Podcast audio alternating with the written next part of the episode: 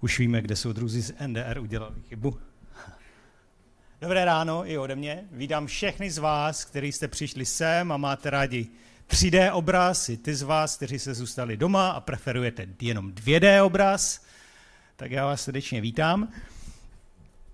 Já nevím, jestli se to děje pouze a jenom mně, možná dojdeme k závěru, že pouze já jsem takový jako divný a postižený, ale nevím proč, ale ve věcech, které jsou jednoduché a zřejmé, hledám komplikace, nějaké háčky a zádrhele. Říkám si, že život nemůže být úplně tak jednoduchý, jak vypadá. Tak třeba, když za mnou přijde naše plnoletá dcera Eliška, z ničeho nic mi obejme a políbíme na tvář nebo na čelo, tak já se na ní podívám.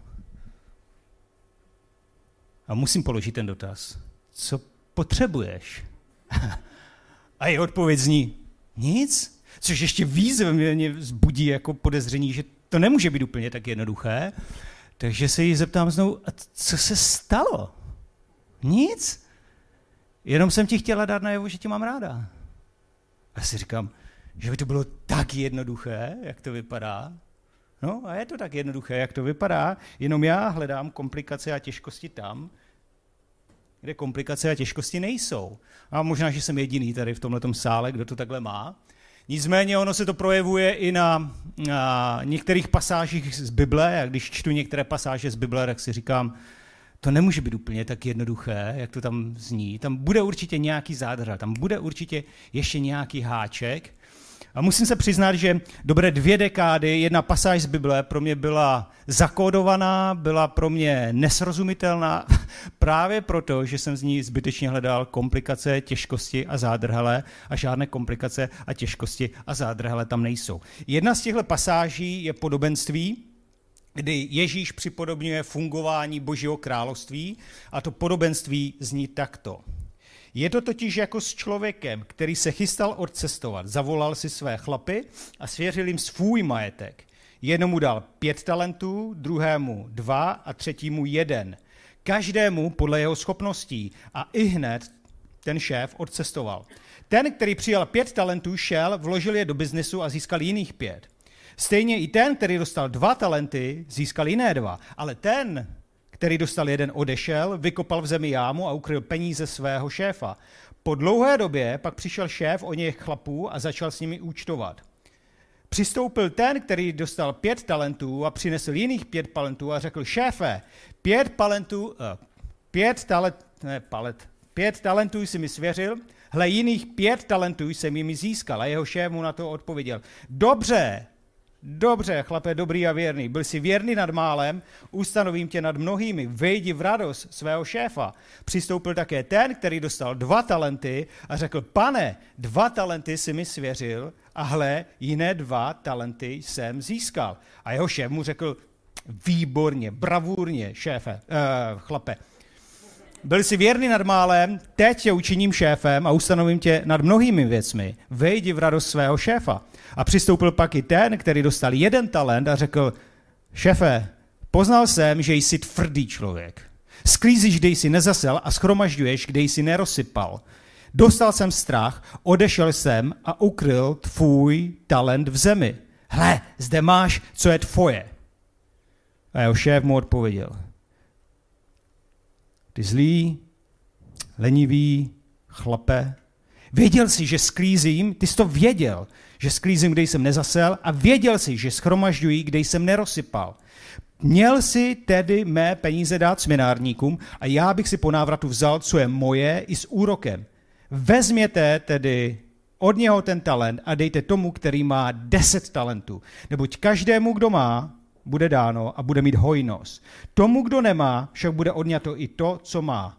A toho neužitečného chlapa, hoďte do nejzaší temnoty, tam bude pláč a skřípení zubů.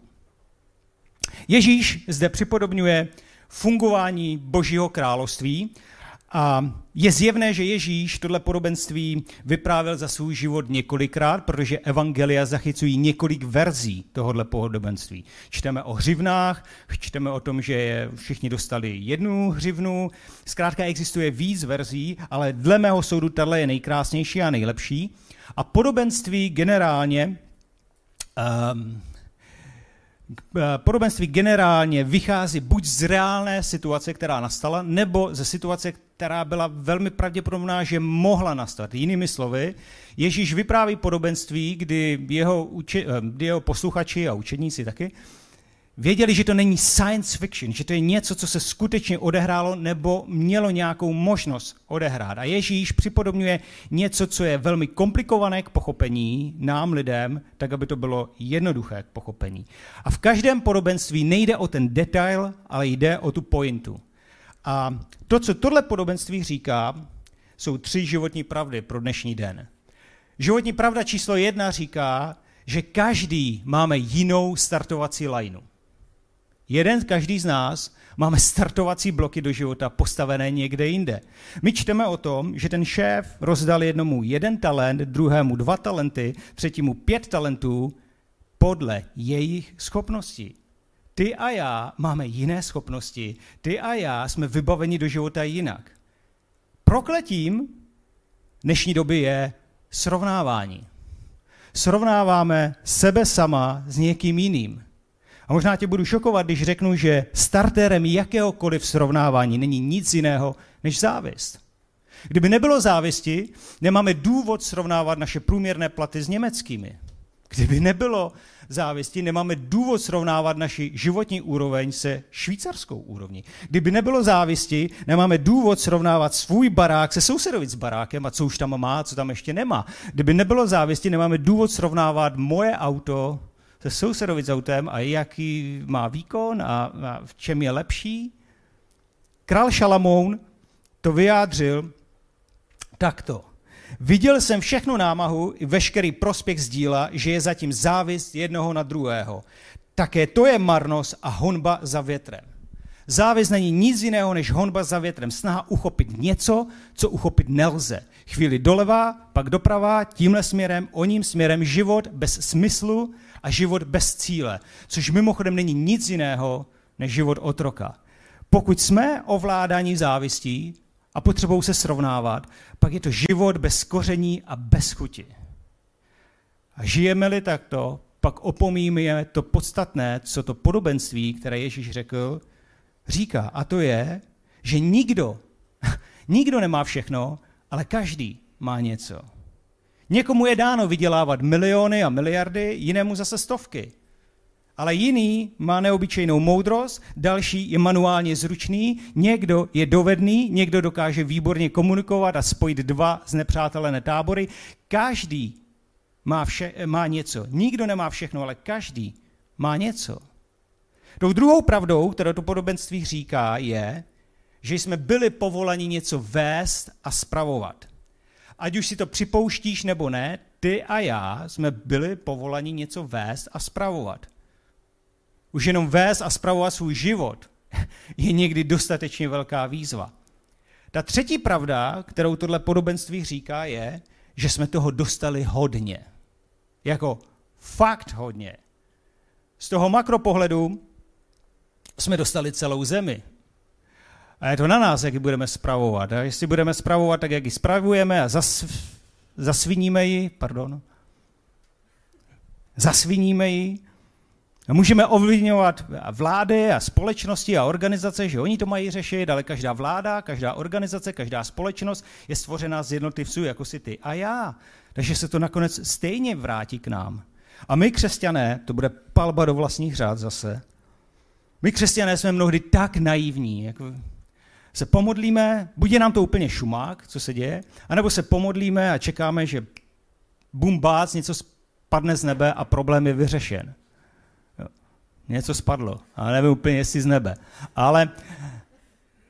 Ale takhle to nefunguje. Jako je moudré se modlit, je moudré hledat odpovědi od Boha, ale garantuji ti, že se to vrátí zpátky k nám a pokud jsme si tuhle zemi zasvinili, tak to bude na tobě a na mě si odsvinit.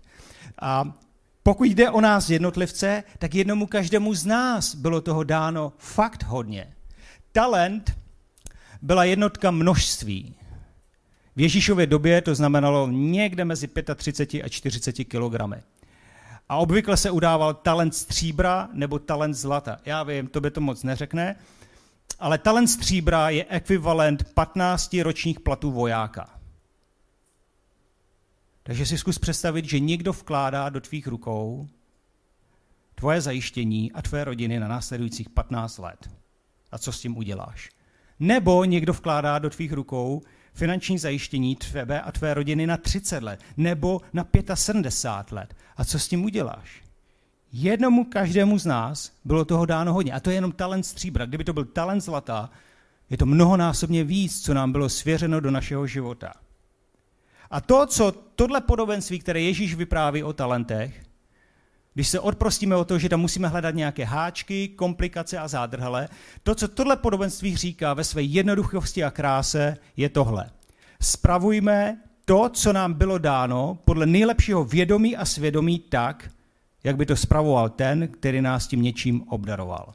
Já vím, zní to komplikovaně, já to ještě jednou zopakuju. Spravuj ty a já. Spravuj to, co ti Bůh dal, podle nejlepšího vědomí a svědomí tak, jak by to dělal Bůh, který tě těmi talenty obdaroval. A Bůh nás nestvořil k tomu, abychom kupili zdroje. Kupili majetek, kupili finance, kupili moudrost, dovednost, manuální zručnost. Bůh nás stvořil k tomu, abychom moudře spravovali, co nám bylo dáno do života. A Bible a život nám bude dávat mnohem větší smysl, pokud se budeme dívat na svůj život a na Bibli optikou správcovství. A když už jsme u té zprávy zdrojů, tak jako bonus dám 4 jednoduchá pravidla. 4 jednoduchá zapamatovatelná pravidla, jak spravovat každý zdroj, který máme. Třeba finance. Když se na to podíváme, první pravidlo říká plánuj. Plán, rozpočet, budget, jakkoliv to nazveš. Není se za co stydět. Mimochodem, u jakéhokoliv jiného zdroje to děláme běžně, ale když jde o finance, mnozí s tím máme problém. Já a Simona jsme v manželství už 25 let. V prosinci to bude to zní jako věčnost, 1/4 století. To už je nějaká zlatá svatba, ne? Nebo něco takového. Zlatá ještě ne, dobře, tak starý ještě nejsem. Zkrátka, 25 let a za 25 let jsme vytvořili 300 měsíčních rozpočtů. Drtivé většině se nám je podařilo naplnit.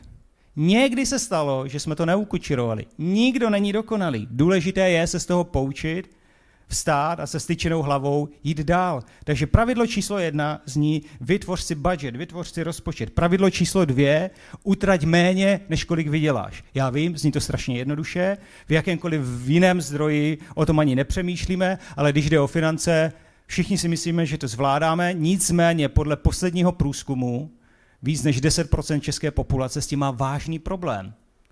Víc tím, co vydělá, vlézt se do toho, co vydělá. A psychologové se shodují na tom, že úspěšní lidé a lidé, kteří něčeho dosáhli, jsou ti, kteří byli schopni odložit svoje instantní uspokojení na pozdější dobu. Tohle pravidlo nás vede k tomu, abychom říkali některým potřebám ne. Abychom se naučili odmítat ten apetit, který zná pouze a jen 2 slova. Nyní a více. Znamená to, že budeme muset se naučit, a kdy jindy než ve financích, říkat i těm zdánlivě dobrým věcem ne. Musím se naučit žít s tím, co mám. Pravidlo číslo 3 říká rezervy. Odkládej něco do rezerv. Je jedno, jak velkou částku odkládáš do rezerv, ale odkládej něco do rezerv. My lidé často podceňujeme efekt času, ale čas je ten, který způsobí, že nakonec ta hodnota na těch rezervách neroste lineárně, ale exponenciálně. A není důležité, jak velkou částku odkládáme do rezerv, mnohem důležitější je ten návyk, který si vybudujeme, protože dobrý, zdravý návyk je k nezaplacení. A pokud zvládáme tyhle 3 pravidla, pak přichází 4. pravidlo, které říká, buď trochu štědrý se svými financemi k těm, kteří ti to nemůžou vrátit zpátky. Tahle 4 jednoduchá pravidla způsobí, že své finance vedeme správně, že jsme dobří a moudří správcové. Mimochodem, tahle 4 pravidla fungují na jakýkoliv jiný zdroj. Dej si tam vášeň, dej si tam energii, dej si tam třeba čas. Čas mimochodem je mimořádný zdroj, protože čas na rozdíl od jiných zdrojů je nenahraditelný. Co uplyne teď, už se nedá nahradit. A navíc všichni ho máme stejně, 24 hodin denně. Takže zkusme se podívat na ta pravidla optikou času a zjišťujeme, že pravidlo číslo 1 plánu, že to musíme dělat.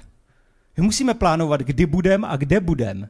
Jinak se vám stane, co se stane mně, že jsem byl na 3 místech. Jako nebyl jsem na 3 místech, protože kdybych byl na 3 místech v jednu dobu, tak jak tady jsem, tak už tady nejsem. Jo, Pavel rozsekáne na 3 půlky. Tak doufám, že teď se všichni matematici probudili. Rozsekáne na 3 půlky. Měl jsem být na 3 místech a potřebujeme plánovat, kam dáme ten čas a přijde nám to přirozené a normální, jinak se z toho zblázníme. Pravidlo číslo 2 je nám navýsost jasné. Dej tolik času, kolik ho máš. Nemůžeme dát víc než 24 hodin denně. Nejde to. Jako, můžeš zkusit dát 30 hodin denně? Proč ne? Zkus to. Dávali jsme bolševikovi rok, maximálně 2. Tobě dávám 2, maximálně 3 týdny, než skolabuješ. Protože to znamená, že těch 6 hodin si musíš vždycky od někud vzít na dluh. A garantuji ti, že dluh si vždycky najde cestu kupředu, bude se hlásit o slovo, urve slovo a bude chtít, aby jeho požadavky byly naplněny jako první. A s časem to takhle neděláme, ale teď mi napadá malou odbočku zpět k financím. Tyjo, odbočka. Už jsem jako náš pastor Daniel. Tyjo, odbočka. Ještě abych neměl odbočku odbočky. To by bylo... To se mi podařilo už teď. Aha. Tak měl bych jít zpátky, jinak skončím u odbočky, z odbočky v odbočce a to není dobrý. Zpátky k těm financím. Myslím si, že u tohohle pravidla máme problém u financí jenom proto, že vidíme, že ty finance jsou všude kolem nás a jsou lehce dostupné. Nepatří nám, ale jsou lehce dostupné. A pokud nedodržíme tohle pravidlo, utrať méně, než kolik vyděláš, tak neděláme nic jiného, než že použijeme stroj času. Dluh není nic jiného, než stroj času. Přinese finanční prostředky, které jsou určené pro naši budoucnost, do naší přítomnosti. Zpravidla takhle přinesené prostředky utratíme špatně a pak se strašně moc divíme, proč naše budoucnost nemá zářivé barvy, protože zdroje, které byly určeny pro tamtu dobu, jsme projedli v minulosti. Zpátky k času rezervy. Vytvoř si rezervu. Počítej s tím, že po D1 se z Prahy do Brna to vezme díl než minule.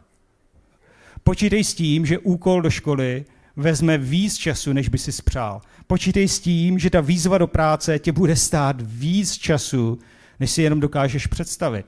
Počítej s tím, čiň rezervy, časové rezervy. Mimochodem, vytvoř si časovou rezervu, abys někdy mohl vypnout a odpočinout si. A poslední 4. pravidlo, buď štědrý se svým časem někomu jinému. Osobně si myslím, že je mnohem jednodušší poslat peníze, mnohem náročnější je věnovat někomu čas. Takže tato 4 pravidla, která způsobí, že jsme moudrými a dobrými správci zdrojů, které nám Bůh dal. Moje máma mě vybavila lidovou moudrostí jako nikdo jiný a vy asi už znáte její citát a já ho zopakuju. Ona mi vždycky říkala, často mi říkala, s holým zadkem, Pavle, jsi přišel na tenhle ten svět a s holým zadkem ho taky opustíš. Moje máma vždycky uměla uhodit hřebíček na hlavičku a... Co tohle rčení říká mimochodem je, že nic si na tenhle ten svět nepřinesu, ale nic si z něj neodnesu, což ale ještě neznamená, že ten svět nemůžu obohatit, dokud na něm jsem. A je to jenom otázkou času, kdy ty a já budeme čelit nějakému nedostatku. Nedostatku jakéhokoliv zdroje. Je to jenom otázka času. A ono fundamentálně to není špatně, pokud čelíme nějakému nedostatku. Neděje se nic hrozného. Všichni tomu budeme čelit. Ba co víc, Adam s Evou neměli úplně všechno, co jejich oči viděli a jejich ruce se mohly dotýkat. Protože bylo ovoce jednoho stromu, o kterém Bůh řekl ne. Ani Adam s Evou neměli všechno, co mohli mít. A přesto všechno, a mě to fascinuje čím dál tím víc, přesto všechno Bůh o tom prohlásil, že to bylo velmi dobré. A to, že nemáme dostatek zdrojů ještě není fundamentálně špatně, protože nás to vede ke 2 věcem. První věc, musíme stále důvěřovat Bohu, že Bůh se o nás postará, že Bůh udělá to, co má udělat a nám nezbývá nic jiného, než věřit Bohu. A druhá věc, která s tím souvisí, je, že budeme hledat jiné zdroje, Protože zpravidla platí, že nedostatek jednoho zdroje je vykompenzován nadbytkem jiného zdroje. Nedostatek financí je zpravidla vykompenzován nadbytkem volného času nebo dovednosti, zručnosti či čehokoliv jiného. A naopak, nedostatek není fundamentálně špatně, protože nikdo nemá všechno. Ale každý jeden z nás má něco. Když se ale podíváme na tenhle ten svět, tak je nám jasné, pokud dobře pozorujeme, že tenhle ten svět je postižen mnohem silnější a větší pandemií, než je COVID. Pandemie nedostatku. Svět nevidí to, co už má před očima a usiluje o to dostat víc. Chceme vydělat víc, chceme vlastnit víc, chceme prožít víc a to jak na úrovni vlády, organizací, tak jednotlivců. Vypadá to, že svět pohltila tato pandemie nedostatku. Chceme mít víc. Abychom porozuměli tomu, kde tkví problém, musíme se vrátit zpátky do zahrady Eden, protože dle ekonomů, nebo z pohledu ekonoma, prvotní hřích Adama a Evy není nic jiného než hříchem nedostatku. Adamovi a Evě nestačilo to, co jim Bůh dal, a nedal jim toho málo. Chtěli dostat všechno, co bylo k dispozici, a usilovali o to, aby dostali všechno, co jejich oči viděli, co jejich ruce se mohly dotýkat, a nebyli spokojení s tím, dokud ten poslední kousek ovoce, o kterém Bůh řekl ne, nedostali. A jak už to tak bývá, uspokojení nepřišlo, protože hřích nakonec podvedl Adama i s Evou. A naše generace je toho výborným svědkem, protože ani s technologiemi 21. století nejsme schopni ukojit ten ďábelský apetit v nás. Chceme víc a chceme víc. Protože čistě teoreticky náš seznam potřeb by měl být kratší a kratší s každou naplněnou potřebou. Ale vypadá to, že s každou naplněnou potřebou, kterou můžeme takhle přeškrtnout, vyskočí další 2, 3 potřeby, které se na tom seznamu objeví. A ten ďábelský apetit nás vede znovu a znovu do toho, že chceme mít víc, chceme vlastnit víc, chceme zažít víc.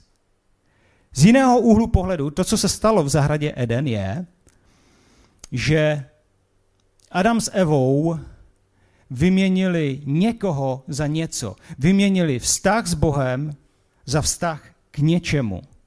A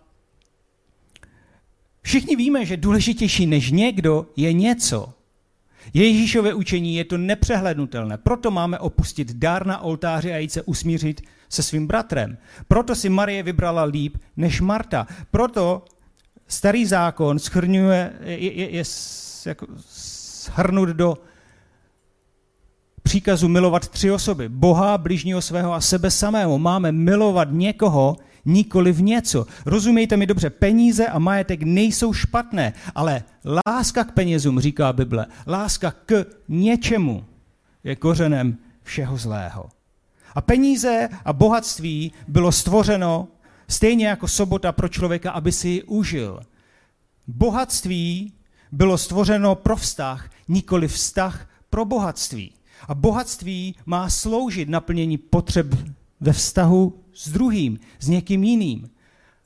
A my bychom se měli jako moudří správci ptát, kolik vybudovaných domovů, kolik naplněných potřeb, kolik naplněných žaludků, proměněných životů se uskutečnilo díky tomu, že jsme moudře spravovali bohatství, které nám bylo dáno. Ale ten ďábelský apetit v nás nás vede k představě, že peníze a majetek jsou všemohoucí.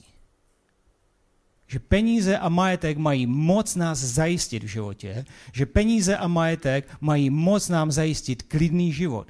Kdyby to ale byla pravda, pak vám garantuji, že tihle pánové, Petr Kellner i Steve Jobs, kdyby to byla pravda, že peníze mají moc zajistit dobrý život, pak Steve Jobs i Petr Kellner by žili déle. Měli dostatek prostředků na to. Kdyby tohle byla pravda, že nám finance a majetek zajistí klidný, pokojný život, tak ti garantuji, že Bill Gates ani Jeff Bezos by se nikdy nerozvedli. Ale zjevně finance a majetek nemají tu moc. Mají pouze tu moc, kterou jim propůjčujeme. žádnou jinou moc nemají, protože peníze a majetek a jakékoliv zdroje jsou neutrální, ale my jim propůjčujeme tu moc a ba co víc, někdy v hloubi duše si přejeme, aby bylo pravdou, že peníze mají tu všemohoucnost. Protože pokud by to byla pravda, pokud by byla pravda, že peníze jsou všemohocné, tak jsme to my, kteří nakonec držíme v ruce tu všemohoucnost. Což nás zpátky vede do zahrady Eden, protože někde hluboce v nás rezonují slova, kterými ďábel pokoušel Adama a Evu, když jim říkal, a budete jako Bůh. Peníze mají pouze tu moc, kterou jim propůjčíme. Mají moc spolutvořit, mají moc budovat, mají moc pomáhat, anebo mají moc nás naivně ukolébat. Tak, jak to nejlépe popsal Ježíš v jiném podobenství, které čteme. Jednomu bohatému člověku přinesla země hojnou úrodu. A on v sobě o tom rozvažoval a říkal, co budu dělat? Vždyť nemám, kam bych svou úrodu shromáždil. Pak řekl, udělám tohle, zbořím své stodoly, postavím ještě větší a tam shromáždím všechno své obilí a zásoby a pak řeknu své duši, duše má, máš hodně zásob na mnoho let, jsi zajištěná, pij, jez, raduj se, tvůj život, moje duše je zajištěn. Bůh mu však řekl, blázne, ještě této noci si o tebe vyžádají tvou duši. A čí, nakonec čí bude to, co jsi tak pracně připravil? A Ježíš dodává, tak je to s tím, kdo si hromadí poklady a není bohatý v Bohu. To, co nám tohle podobenství říká, jedna z důležitých práv, co nám tohle podobenství říká, je, že všechno, úplně všechno, co dneska vlastníme, budou jednou vlastnit jiní. A stane se to po naší smrti, díky dědickému řízení, nebo během našeho života, díky naší štědrosti. Takže otázka zní, proč investovat celý svůj život do něčeho, co je tak prchavé, co je dočasné. Proč investovat celý svůj život do něčeho, co stejně tady nechám a budou vlastnit jiní. Rozumíte mi správně, není nic špatného na tom být bohatý. Pořád je lepší být zdravý a bohatý, než chudý a nemocný. Bez pochyb. Ale v kumulaci zdrojů, v kumulaci bohatství, v kumulaci majetku, v kumulaci moudrosti, v kumulaci umu, dovednosti, manuální zručnosti, není život a není v tom ani životní radost. A pokud takto žijeme, pokud kumulujeme a nespravujeme, pak tehdy píšeme řádky, které se stejně rozplynou jako pára nad hrncem. Ale co když se nepozorovaně před našimi zraky odvíjí jiný, mnohem větší příběh, než si dokážeme představit. A pokud chceš vědět, jaký je to příběh, pak tě zvu na další neděli, kdy musíš přijít, je to ode mě podlé, zákeřné, neprozradí to všechno hned, ale příští neděli prozradím, co je ten mnohem větší příběh. A než se potkáme příští neděli spolu, tak já mám pro tebe tři otázky. Otázka číslo 1, jaké jsou tvé talenty, kterými tě Bůh obdaroval? Co Bůh vložil do tvého života?